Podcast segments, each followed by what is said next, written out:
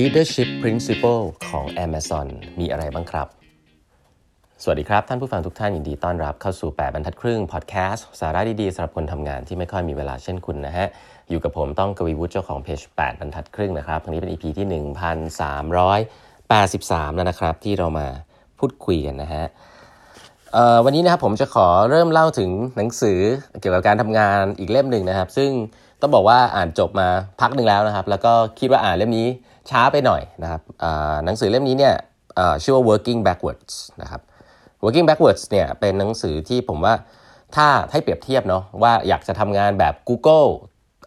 ทำงานยังไงเนี่ยให้อ่าน How Google Works นะครับซึ่งดีมากเขียนโดย Eric Schmidt นะถ้าอยากรู้ว่า Netflix ทำงานยังไงนะครับให้อ่านหนังสือNo Rules Rules นะครับที่เขียนโดยReed Hastings นะครับถ้าอยากรู้ว่า Amazon ทำงานยังไงJeff Bezos ไม่มีเขียนหนังสือเองนะครับก็ Working Backwards น่าจะเป็นหนังสือที่พูดถึงเรื่องการทำงาน Amazon ได้ชัดเจนที่สุดนะครับจากคนข้างในนะครับก็คือ Colin Bryar แล้วก็ Bill Carr นะที่เคยทำเรื่องของ Digital Product แล้วก็เคยเป็น CEO Office นะอยู่ข้างกายของ Jeff Bezos มาตั้งแต่ตอนตั้งบริษัทนะครับWorking Backwards เนี่ยผมเคยได้ยินมานานแล้วแต่ว่า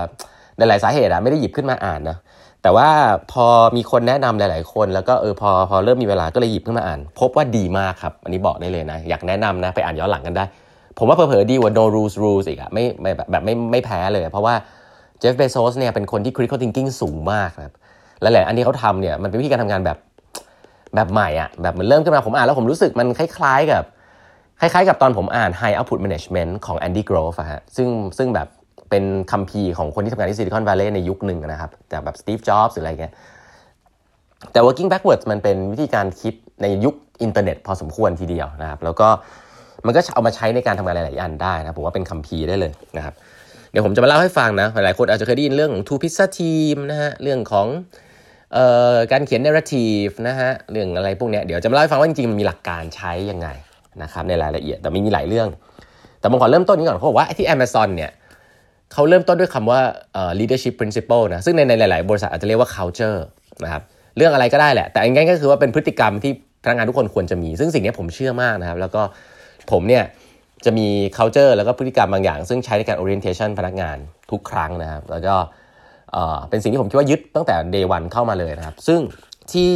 Amazon ก็มีเหมือนกันผมจะเล่าให้ฟังว่ามีอะไรบ้างเนาะอย่างที่บอกนะของพวกนี้ก๊อปกันไม่ได้นะครับแต่ว่านำมาแชร์ให้ฟังกันละกันจะได้รู้ว่ามันมีเรื่องอะไรบ้างนะครับแล้วก็ลองดูอันไหนที่อาจจะไปหยิบใช้ได้บ้างนะครับข้อ1 นะฮะ customer obsession ครับผมว่าคำว่า customer centric เอาลูกค้าเป็นศูนย์กลางหรืออะไรอย่างเงี้ยที่เราเพิ่งมาพูดกันนะฮะ design thinking human center design อะไรอย่างเงี้ยจริงๆแล้ว Amazon เนี่ยนี่คือสิ่งที่ Jeff Bezos ยึดถือมาโดยตลอดตั้งแต่แรกนะครับก็คือยอมเป็นยุคแรกๆของบริษัทที่ยอมขาดทุนเพื่อให้ customer ได้ประโยชน์นะ Amazon เข้าตลาดไปเนี่ย e-commerce ก็ยังไม่กำไรนะแต่ว่าแบบ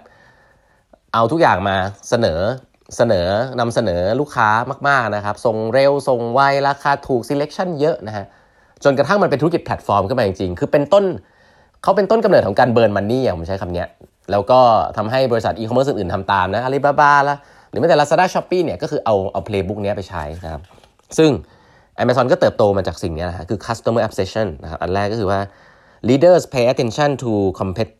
leaders เนี่ยห้ามที่จะ pay attention to competitor นะครับแต่ต้อง pay attention to customer นะครับอันนี้คือเขียนไว้นานแล้วนะฮะอันที่2เรื่องของ ownership ครับ accountability leaders ต้องเป็น owner ครับไม่มีคือคิดว่าเงินทุกบาททุกสตางค์ของบริษัทเป็นเงินของตัวเองนะครับถ้าได้ก็ได้ด้วยกันถ้าเสียก็เสียด้วยกันนะครับเวลาคุณมี ownership เนี่ยสิ่งที่คุณจะทำคือคุณจะ think long term ฮะอันนี้ผมว่าจริงนะอันนี้เป็นสิ่งที่ชาญฉลาดมากนะครับหลายๆครั้งเนี่ยเราทำงานกับพี่ๆผู้บริหารเนี่ยก็จะมีอยู่2แบบนะแต่ทำกับเจ้าของเนี่ยเขาจะคิดถึงอะไรที่มันแบบเป็นเงินเขาอะอะไรที่มันลงทุนไปเพื่อ long term เนี่ยเขาก็จะมองว่ามันเป็นของเขาอีก long term ใช่ไหมก็บางทีมันก็จะมีอะไรที่มันแบบหลุดออกมาว่าเฮ้ยอันนี้เสียเงินก็เสียนะแต่แบบมัน long term อะมันรอดอะไรเงี้ยซึ่งไม่ได้ผิดนะเป็นเจ้าของมันเป็นอย่างนั้นแต่เวลาเราเป็นมืออาชีพ professional แบบผมอย่างเงี้ยบางครั้งเราก็หลุดว่า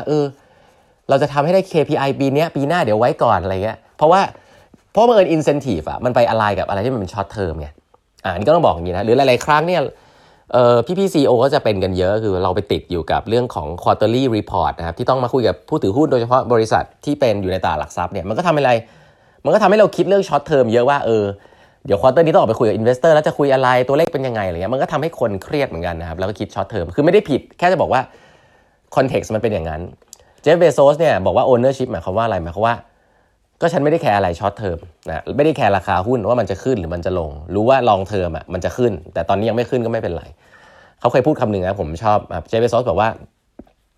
ตอนที่หุ้นราคาขึ้นน่ะคุณรู้สึกว่าตัวเองฉลาดขึ้นหรือเปล่าหรือเก่งขึ้นหรือเปล่าคนเสียก็ตอบว่าก็เปล่าหุ้นขึ้นมันก็ไม่ได้เกี่ยวว่าฉันเก่งขึ้นใช่ป่ะบอกใช่เพราะฉะนั้นเนี่ยเวลาหุ้นมันตกนะเขาพูดถึงตอนที่อินเทอร์เน็ตบับเบิ้ลอ่ะราคาหุ้นตกมา10เท่านะตกมา 90% เขาก็บอกว่า Amazon เวลาหุ้นตกก็ไม่ได้หมายว่าเราโง่ลงคนเขาจะบอกว่าเราโง่ลงเวลาแบบหุ้นมันตกอ่ะคนก็จะมาแบบบอกว่าเห็นมั้ยหวยอย่างนั้นอย่างนี้ใช่มั้ยทั้งที่จริงมันเป็นเรื่องของตลาดโอนเนอร์เขาก็จะบอกว่าเราก็ไม่ได้โง่ลงนะเวลาหุ้นตกหุ้นขึ้นเราก็ไม่ได้ฉลาดขึ้นเราก็ทำงานของเราเนี่ยส่วน investor จะช็อตเทอมจะมาว่าอะไรเราก็มันก็เรื่องหนึ่งซึ่งถ้าเป็น professional มืออาชีพบางทีมันเครียดอ่ะนึกออกไหมว่าแบบเฮ้ยจะไปตอบยังไงใช่ไหมแต่ถ้าเป็น owner เขาบอก I don't care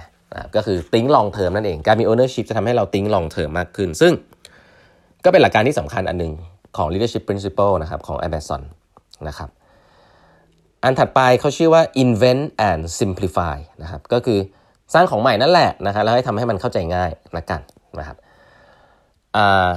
อันถัดไปนะครับก็คือ leader ควรจะอันนี้อาจจะงงๆ are right a lot คือ leader ควรจะตัดสินใจมี good judgment อ่ะมี good instinct มีสัญชาตญาณที่ดีคือไม่ได้ต้องใช้ data ทุกอย่างแต่ you ต้องมีสัญชาตญาณที่ดีนะครับอันถัดไปคือlearn and be curious นะครับก็คือต้องเรียนรู้อยากรู้อยากเห็นไม่ได้ติดอยู่กับภาพเดิมๆนะเรียนวันนี้พรุ่งนี้ก็ต้องเปลี่ยนแล้วนะครับอันนี้อาจจะลิงก์กับเรื่องของ day one อาจจะเคยได้ยิน day one culture นะของAmazon นะ